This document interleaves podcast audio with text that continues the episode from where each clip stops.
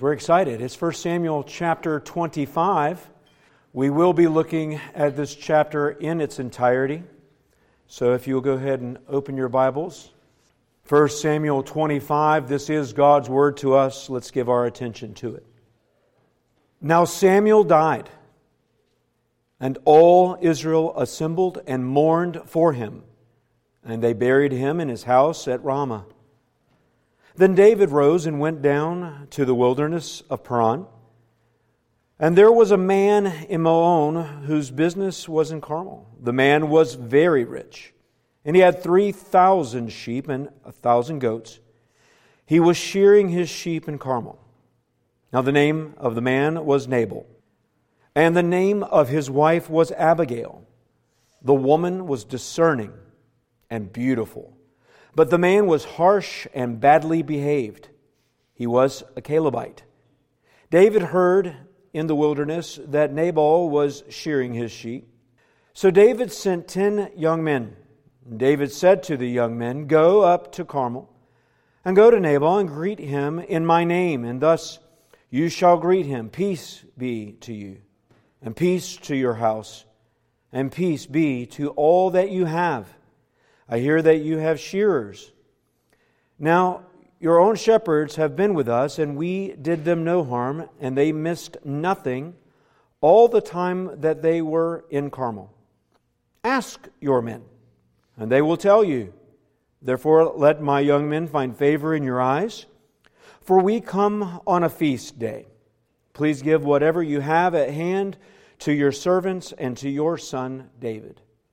When David's young men came and they said all this to Nabal in the name of David, and then they waited.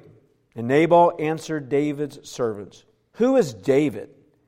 And who is the son of Jesse? There are many servants these days who are breaking away from their masters.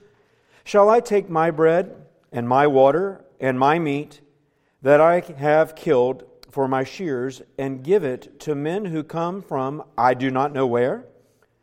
So David's young men turned away and came back and told him all this. And David said to his men, Every man strap on his sword. And every man of them strapped on his sword. David also strapped on his sword. And about 400 men went up after David, while 200 remained with the baggage. But one of the young men told Abigail, Nabal's wife, Behold, David sent messengers out of the wilderness to greet our master, and he railed at them.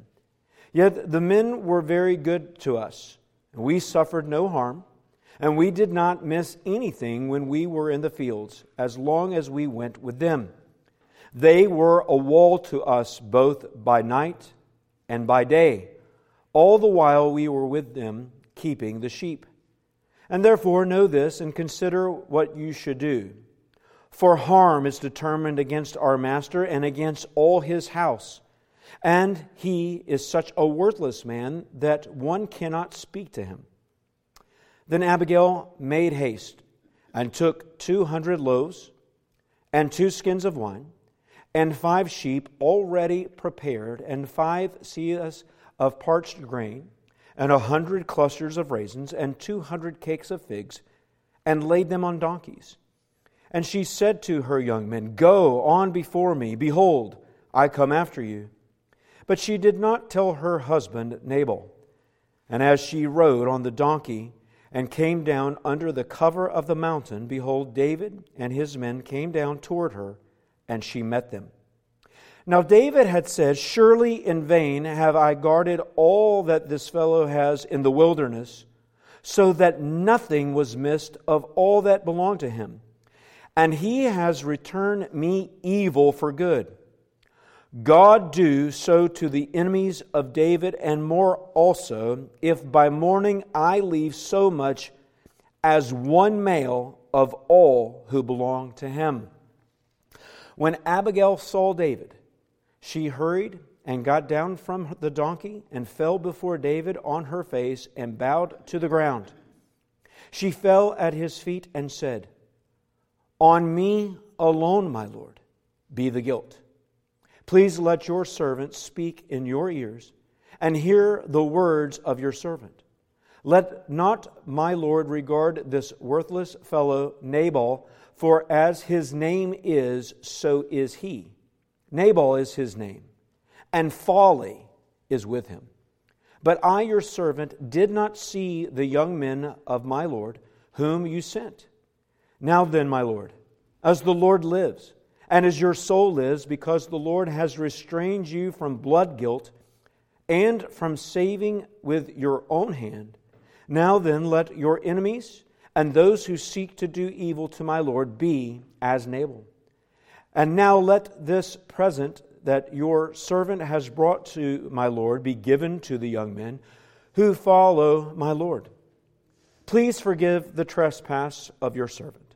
For the Lord will certainly make my Lord a sure house, because my Lord is fighting the battles of the Lord. And evil shall not be found in you so long as you live. If men rise up to pursue you and to seek your life, the life of my Lord shall be bound in the bundle of the living and in the care of your Lord your God.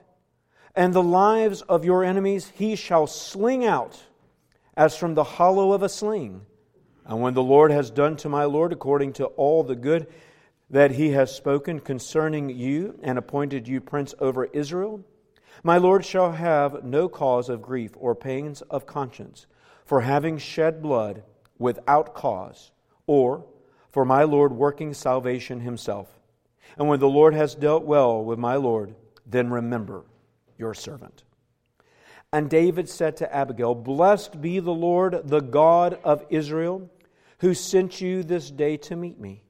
Blessed be your discretion, and blessed be you who have kept me this day from blood guilt and from working salvation with my own hand. For as surely as the Lord, the God of Israel, lives, who has restrained me from hurting you, unless you had hurried and come to meet me, truly by morning there had not been left to Nabal so much as one male. Then David received from her hand what she had brought him. And he said to her, Go up in peace to your house. See, I have obeyed your voice, and I have granted your petition. And Abigail came to Nabal, and behold, he was holding a feast in his house like the feast of a king. And Nabal's heart was merry with him, within him, for he was very drunk. So she told him nothing at all until the morning light. In the morning, when the wine had gone out of Nabal, his wife told him these things, and his heart died within him, and he became as a stone. And about ten days later, the Lord struck Nabal, and he died. When David heard that Nabal was dead, he said, Blessed be the Lord who has avenged the insult I received at the hand of Nabal and has kept back his servant from wrongdoing. The Lord has returned the evil of Nabal on his own head. Then David sent and spoke to Abigail to take her as his wife.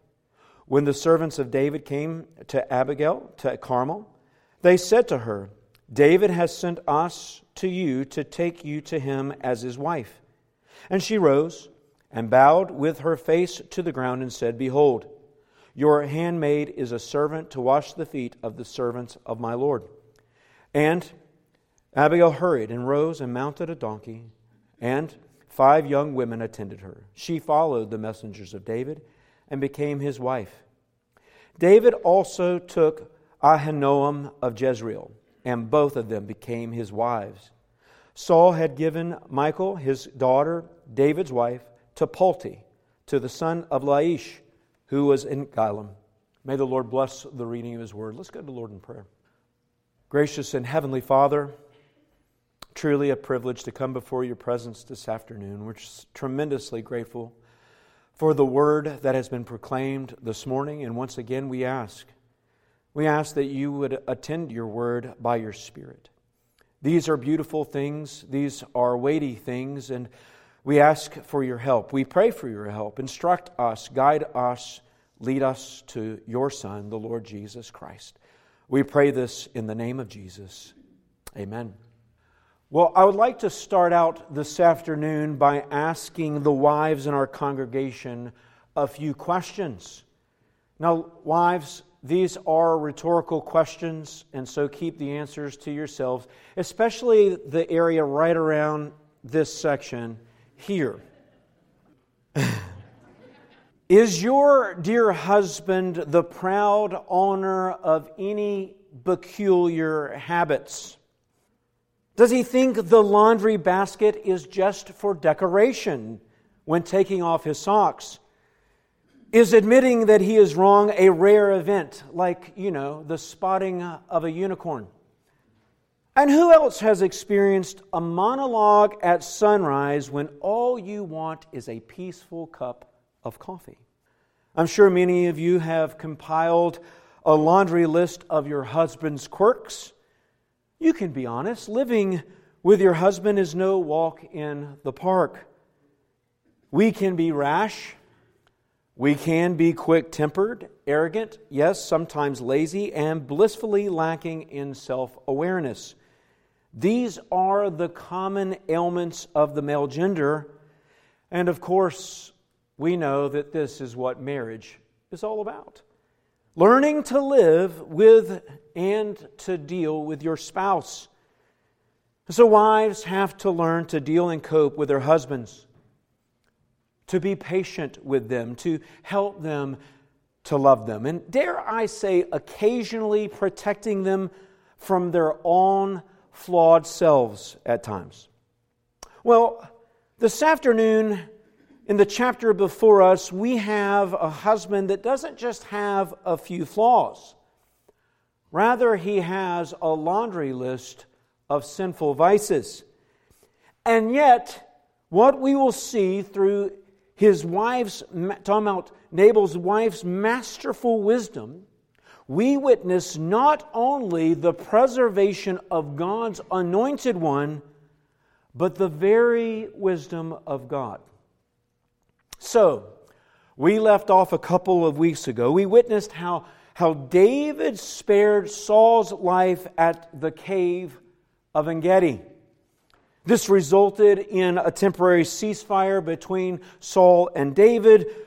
Realizing that David was the better man, Saul calls off his hunt. Well, at least for a time. And he leaves David alone. And it is during this ceasefire that the prophet Samuel dies. As you recall, Samuel, Samuel has done much good for Israel. He, he filled the role of prophet. He did a lot of priestly work of the, the, the role of judge. He was instrumental of the Lord to be what we would call the king maker. With uprightness, Samuel governed Israel. He proclaimed God's word to them. He interceded for them. He even fought their battles. And once again, he anointed not one, but two of Israel's kings. There's very little that Samuel has not done for Israel. But now, now Samuel is gone. Note how verse 1 opens our chapter. Now Samuel died and all Israel assembled and mourned for him, and they buried him in his house at Ramah. Samuel was gathered to his people, and he was laid to rest. Now, with this death, and we could say this really, with the death of any great leader, we know that a vacuum of leadership is created. And, in particular, we ask this question, or at least we should who is going to fill these leaders' shoes? And with this void, the text now shifts back over to David. Yes, the background of our text here is the question of who will be the true heir of Samuel. Will David succeed in carrying on the noble torch of Samuel? Well, we find David traveling down south in the desert region of Paran, which is the desert region, region listen to this, of Judah. Okay, this is where he was back in chapter 23. This area, we were introduced in particular now to this married couple, a very rich married couple. The husband is loaded. He has 300, excuse me, 3,000 sheep. He has a 1,000 goats. Basically, we could say this he's a millionaire. Now, this man has a name that makes us all want to scratch our head for a moment. What was his parents thinking? Nabal means fool. This would be the equivalent of naming your son something along the lines of Hitler or Saddam Hussein.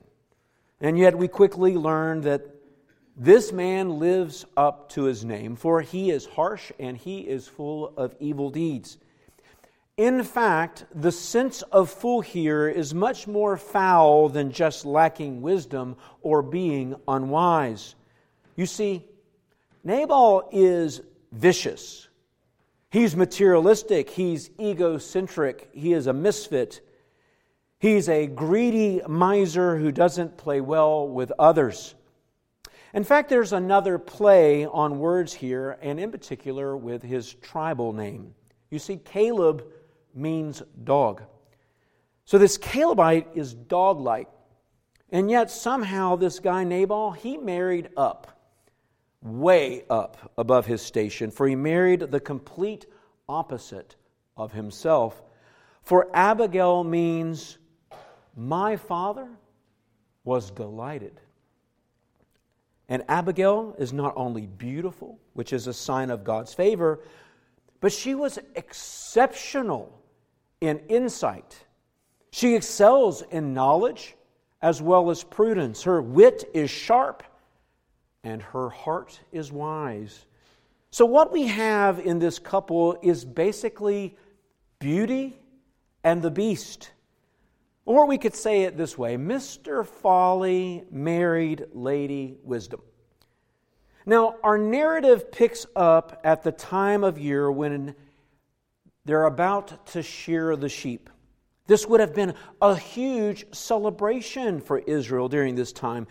Everyone gets together, they shear the sheep, and then they have this just magnificent feast. And so David now takes this opportunity to make a simple request of hospitality. In fact, there's a stark contrast of locations in our text that the narrator really wants us to focus on. You see, David is out in the wilderness according to the end of verse 1. He is out in the desert with his men, scraping on whatever rations and water they can find. While Nabal where is he? He's in Carmel. Carmel means garden land. The point of the contrast is that, we have a rich man feasting on meat in a garden.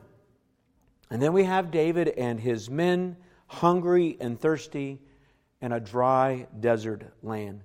And so David sends 10 messengers to ask for a small bite, whatever Nabal can spare.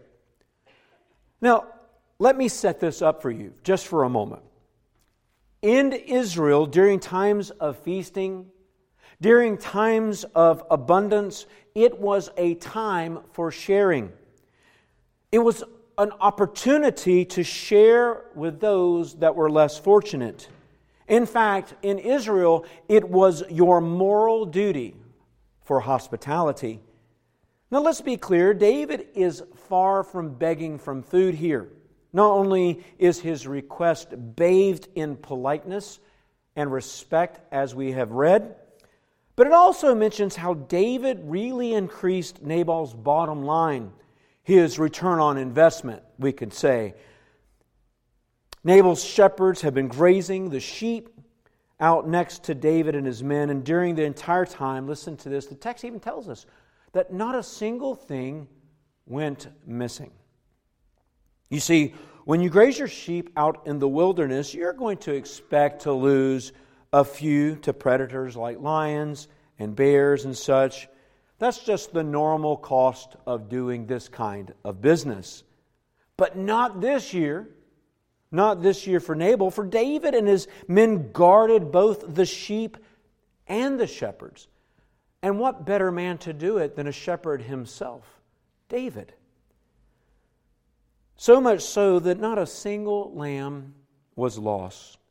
The result then would have been a larger herd and, and ultimately more money for Nabal's wallet, and all because of David. And my point this afternoon is this it would have been appropriate and fitting for Nabal to show his appreciation for David. And yet, if David was expecting normal human decency and just a little gratitude, well, he sorely misjudged this man.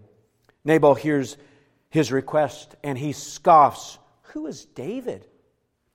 Who is this son of Jesse? These are questions of scorn. These are questions of derision. Essentially, Nabal is saying that David is a nobody. In fact, look at what Nabal says about David at the end of verse 10. There are many servants these days who are breaking away from their masters. He's essentially saying that David is a runaway slave. And as you guys recall, we, we have covered that, that he has, he has been set free by Jonathan. He was nothing of a rebellious or runaway slave. He is not a rebellious servant. He asked another question Why should I take food and drink that are for my shears and give it to this mangy mongrel named David? Well, brothers and sisters, this is a horrible response. I want to read for you what one writer says about this particular session, section. Quote, it is obvious that Nabal knew very well who David was, and of course he would, since he names David's father even as he pretends to view him as of no account. Indeed, it is not realistically possible that David's fame had not preceded him to Maon and to Carmel. Nabal went further and scorned David as a mere renegade who was beneath his charity. End quote. I'll say it this way a Calebite is from what tribe? Think about that Judah. You don't think that, that he would have heard of the exploits of David? And obviously, even in his own account, he knew who David's father was. My point is this not, not only was this a crime against hospitality, it was also shameful, very shameful, very evil for David and his men. David increased Nabal's bottom line, and now he is treated like this. Now, there's even more to Nabal's wickedness. And this comes out when the servant tells Abigail what went down. Note how David asked Nabal to confirm his servants that nothing went missing. Note the first line in verse 8 it says, Ask your men, and they will tell you. Well, fact checking is below Nabal. He's already made up his mind about David. Let's not let the facts of the situation get in the way. But to Abigail, the servant confirms both the truth of what David says. Note how the servant describes the actions of David and his men. Look at verses 15 and 16 with me. Yet the men were very good to us, and we suffered no harm. And we did not miss anything when we were in the fields as long as we went with them. They were a wall to us both by night and by day. All the while we were with them keeping the sheep. Now, how did the servant describe Nabal's response to David's men? Look at verse 14. This is important. But one of the young men told Abigail, Nabal's wife, Behold, David sent messengers out of the wilderness to greet our master, and it says this, and he railed against them. He told her, Nabal railed against them. Nabal's words in verses 10 and 11 then were yelled out. He screamed in a tantrum, Over my dead body will you get any meat, or any water, or anything. Next, in verse 17, the servants call Nabal a worthless man. This is the exact phrase or term used for Hophni and Phineas. And as you recall, well, they were beyond bad. Finally, Nabal is the kind of guy you can't speak or reason with. This is the hallmark feature, listen to me, of a fool in all of Scripture. Nabal is such an arrogant, arrogant hothead that you can't even talk to him. If he'll just bite your head off if you ask what we would call a, le- a legitimate or innocent question. So, ladies, how would you like to be married to Nabal? Well, David, his ten men report back to him what Nabal said, and as you could only imagine, David is livid. Nabal just sinned against David, and David is furious. Look at David's immediate response in verse 13. He says, Every man strap on his sword, and every man of them strapped on his sword. David also strapped on his sword. So we see David is ready to go to war over this. So much so that he doesn't just send his men, he's strapping his sword. He's been wrong, and he is ready to go out for blood. So much so that before the night is over, the ground will be soaked in blood. A crisis of life and of death now is at hand. And it is in this war zone scenario that we see Abigail spring into action. Brothers and sisters, you cannot help but be impressed by this lady. First, she doesn't tell Nabal what she is doing. Now, I'd like to submit something to you. This could be perceived by many as being non submissive to her husband, but that is not the case. You see, wisdom and prudence understands that you don't talk to someone if you know that they're going to make matters worse. Or we could say it this way when to not answer a fool according to his own folly. And so Abigail knows that this is not only for Nabal's good that he doesn't know, she's trying to save his life. You get it? And to bring this up, he's going to just make things worse. Now, secondly, Abigail seems fully aware of the dangerous combination of this. Listen to me of rage and man, of anger and man. A furious man is too hot and unstable to reason with. And so we know that anger must cool before reason can operate. And Abigail senses how David must feel right about now. And so she realized that he must be fuming. We could say it this way, and I've seen this to be the case even the best of men, when they are livid, is too dangerous to reason with.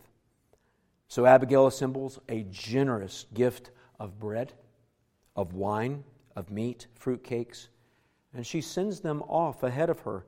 In fact, we can see this played out beautifully in 18 and 19. Let's look at it one more time again. Starting in verse 18, it says Then Abigail made haste and took 200 loaves and two skins of wine, five sheep already prepared, and five seahs of parched grain, and a hundred clusters of raisins and two hundred cakes of figs, and laid them on donkeys. And she said to her young men, Go on before me. Behold, I come after you. But she did not tell her husband, Nabal. So this gift of food will be like hot, uh, excuse me, this gift of food is going to be like water on a hot rock or on a raging fire. And the point is to cool David down just a bit.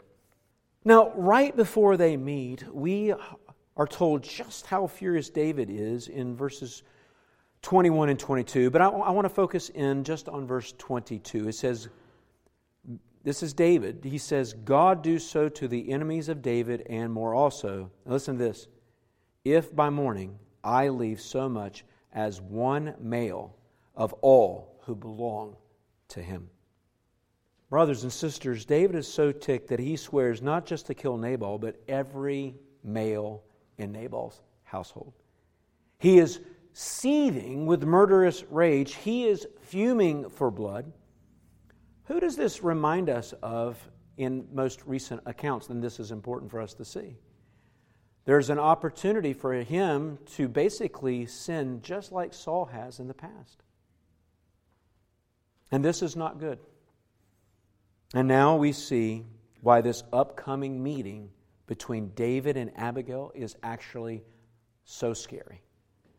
David is riding in hot on a narrow gorge at the foot of a mountain, and he meets Abigail head on. Abigail dismounts. She runs over. She falls on her face, and she grabs David's foot. Brothers and sisters, think about this. She grabs the foot of an armed and dangerous hothead. With one swing of that sharp sword, David could have put an end to her life. This is like running out in front of a charging army.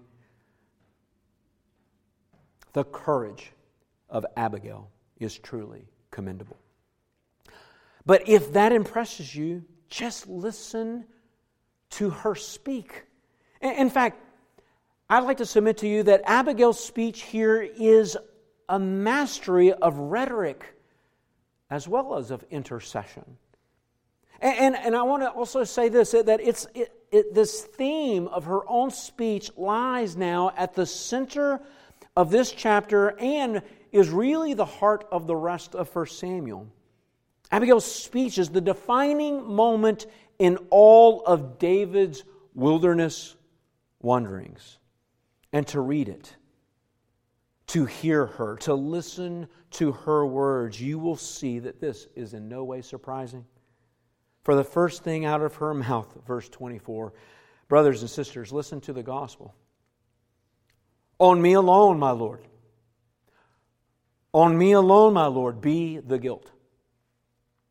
Abigail offers, offers herself up as what? As Nabal's substitute. She asked David to impute her husband's sin to whom? To her. To place his guilt on her. What a wife. What a wife. She offers to take the fall for her bonehead husband's sin. Now, in doing this, she doesn't make an excuse.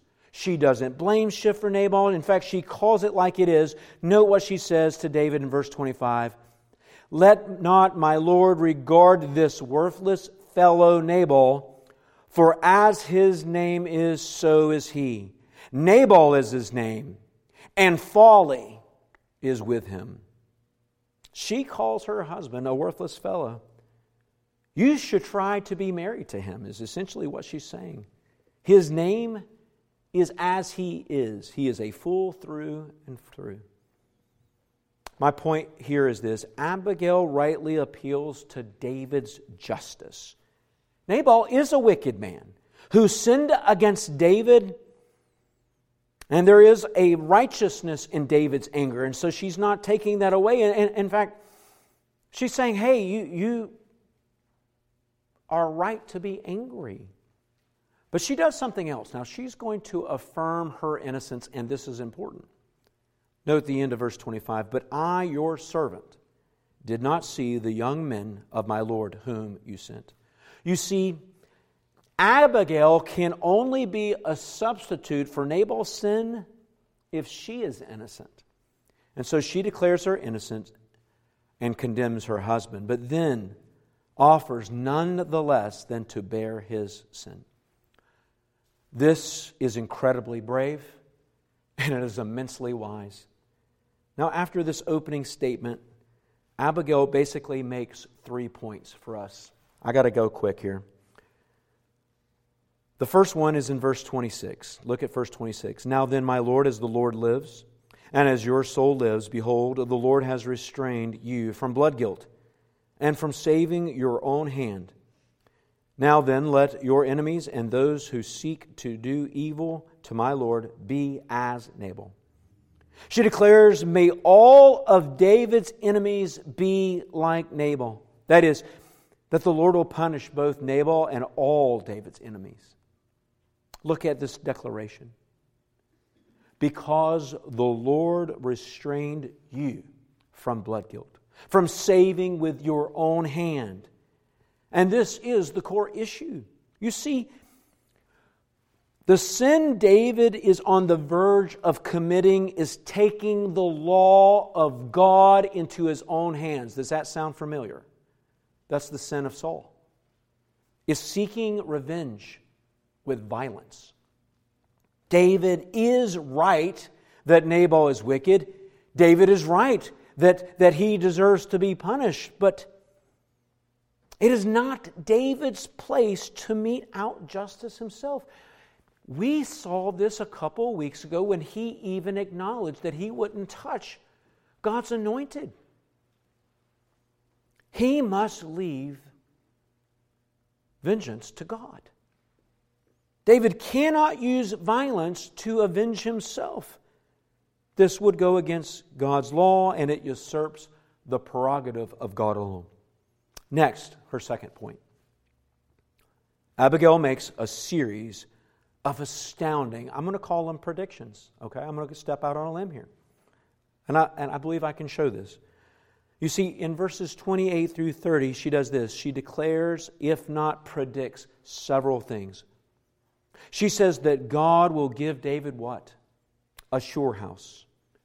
We could say this way an enduring dynasty. The Lord will appoint David prince or king over Israel, and Abigail is confident that David will be king. In fact, what is beautiful in her rhetoric is that she uses the imagery of the fall of Goliath. Abigail promises that God will sling out David's enemies in the hollow of a what? Of a sling.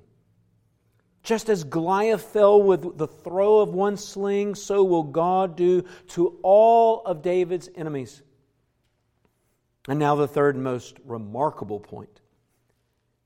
Abigail declares that evil will not be found in David all of his days. David is on the verge of a heinous sin, and Abigail assures David that God will sustain his righteousness.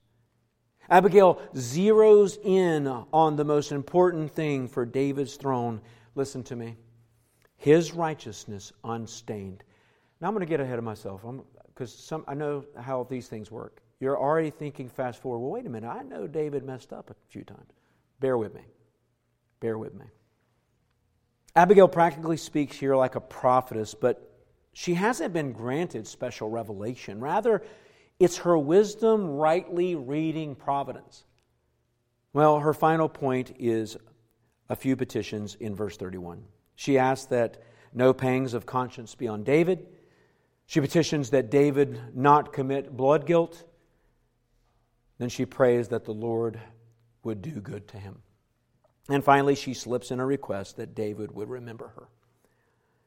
Abigail asks for David's forgiveness in verse 28. And now she asks that David remember her for good. Well, this is Abigail's incredible speech. I could have spent a lot more time on this, but, but bear with me. What can we gain from her speech? We can see that her bravery comes from the boldness of wisdom in the face of a dire situation. It was her risking her life, not only for her fool of a husband, but to, listen to me, and think about this to save David's throne. In fact, this is what David himself acknowledges in his own response. Look at it with me in verse 32. And David said to Abigail, Blessed be the Lord, the God of Israel, who sent you this day to meet me. Blessed be your discretion, and blessed be you who kept me this day from blood guilt and from working salvation with my own hand. David blesses the Lord and Abigail. He admits that the Lord used Abigail to save David himself. For left to himself, David's fury would have caused him to shed blood, and thus taking the law into his own hands. But because of the bold wisdom of this lady, David was delivered from his own anger and he did not sin. And in this, David learns a valuable lesson, and this is something for us to learn as well. He learns to take advice, and he learns to take instruction. As the proverb says, you rebuke a fool and he hates you. You rebuke a wise man and he loves you. Fools don't listen. And kings are very prone to this fault, as we have seen in Saul. But a wise king, a wise king needs to take advice and correction. And David shows himself to be a man that can be corrected, to be teachable, a man who listens. David even overcomes that hubris of listening to a woman. And so David receives Abigail's gifts and he sends her off in peace. Now, once Abigail gets home, she continues to exhibit her excellent insight. For when she arrives, she witnesses Nabal feasting. In fact, so much to the point of drunkenness. Like a typical fool, Nabal engages in gluttony and drunkenness. And that's the point the narrator is trying to show. It, in fact, there's a very noteworthy statement, and it is full of irony in our narrative. In verse 36, it says that Nabal, listen to this, was feasting like a what? Like a king. This fool pretends to live like a king while he leaves the real king of Israel out in the desert without a bite to eat. Of course, Abigail knows that you can't reason with someone who is drunk. So she waits until he's sobered up in the morning when the wine has gone out of him. And then she tells them, tells him all that happened. And God at that point avenges David. Nabal hears and his heart dies and he becomes like a stone. Nabal finally realizes the consequences of his folly, and he is essentially frozen in a coma. And our text says that 10 days later, he is dead. Abigail's predictions come true. God would protect David, and he would avenge his enemies. And now it's time for David to step up to the plate. You see, when an excellent woman becomes a free agent, you don't want to waste any time. You single men should take notes. As the proverb says, an excellent wife is the crown of her husband. She is far more precious than jewels. So David sends his servants to make a marriage proposal. And thankfully, Abigail quickly accepts the offer. She saddles her donkey and she rides off to become his wife. They say behind every great man is a great woman. Well, Abigail has shown herself to be a wonderful example of lady wisdom. In Proverbs, wisdom says that by her kings rule. Thus, behind the great reign of David, we see the wisdom of Abigail. Abigail saved David and his reign from himself in this narrative. In fact, who knows how many more times she would have done this? David found a great wife in Abigail if he would have only stuck with one. And yet, Abigail's wisdom didn't just serve David and the future reign of David, her insight served us as well. For what was her, what was her core speech to David? And this is the focus, the remaining of our time. Well, it was the anointed one or the anointed king that had to remain upright. He could not be tainted by blood guilt and violent revenge. And so her prediction was that no evil would be found in David. And the ground of her prediction was that God would restrain David from sin. As Abigail saw even more clearly than David did himself that God's anointed king, listen to me, that God's anointed king must be righteous. She understood that the number one quality in a king is righteousness. And in this, the Lord used her declaration to point us to someone so much better than David. Let me ask you real quick. In Jesus' day, What did the crowds want in the Messiah? Do you remember? Some wanted a miracle worker, a king that would heal all their diseases and provide food for their bellies. For those that have been around me, uh, we covered the book of John a long time ago. I called it Jesus Buffet. And that's what they wanted. They wanted their bellies full. Others wanted a king to free themselves from taxes. You know, liberty and prosperity is what the king did. But most of them wanted a Messiah that was going to shed blood Roman blood.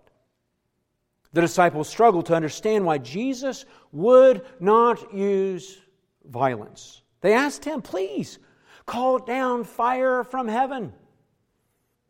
They missed what Abigail saw from afar that the Messiah must be righteous and that he must leave the vengeance up to God. And that the law that the Father set before Jesus was this that our Lord Jesus Christ must suffer. He must be handed over, he must be crucified. And this was the obedience before our Lord. And his keeping it was priority number one. And thus, Abigail's wisdom perceived that the anointed one of God must first suffer and not avenge himself. And as Abigail's insight looked beyond David to Christ, she ended up imitating Christ himself. For what did Abigail do here? She confessed the foolish sin of Nabal, and then she said, Let his sin fall on me. She offered herself, listen to me, to die for a fool. Now, we know that people will at times die for a friend. There are many that would be willing to do that. And in fact, there may be even an occasion that someone one might actually die for an enemy. But let me ask you would you die for a fool? Who would die for a fool? Very little, if no one. Fools die because they bring evil down on their own heads. You see, fools destroy themselves. But this is exactly what Christ did for us, what Christ did for you. Jesus died not only for sinners, but he died for fools. He died for you. Psalm 14 says, A fool says in his heart, What? You guys know it. There is no God. In fact, Psalm 14:1, right? The fool said, There is no God. And it says this they are corrupt, they do abominable deeds. There is none who does good. And yet Christ died for these. He died for you and for me in our folly. If you want to be someone in this story, we are not David, we're not even Abigail. We are Nabal. And yet, this is love. Not that we loved God, but that He first loved us. And He died for us when we were fools. When we denied Him, He loved us. When we hated Him, He died for us. Christ was crucified to save us from ourselves. This is the love and wisdom of our Savior. He became your substitute so that you might have forgiveness and life. Brothers and sisters, Christ is both our righteous King and He is our wise King. And as a result, we both, He saves us and He leads us in wisdom. What is one of the first principles of wisdom? Have you thought about that? It's to listen to Him. To be wise to, is to humbly acknowledge your lack of wisdom and to seek the wisdom of Christ. Christ builds us up in the faith. And wisdom by His word and by His truth we are sanctified. By His gospel we are purified. And by Christ instruction every Lord's day, guess what we do? We get to grow in wisdom. So, what is the best thing for your faith? It is to listen, to listen to the gospel. It is to take correction from the law of God. Be someone who listens. May we be known to be listeners and doers of Christ our King. For as we listen to him, his gospel is our life and strength, and our wisdom unto everlasting life.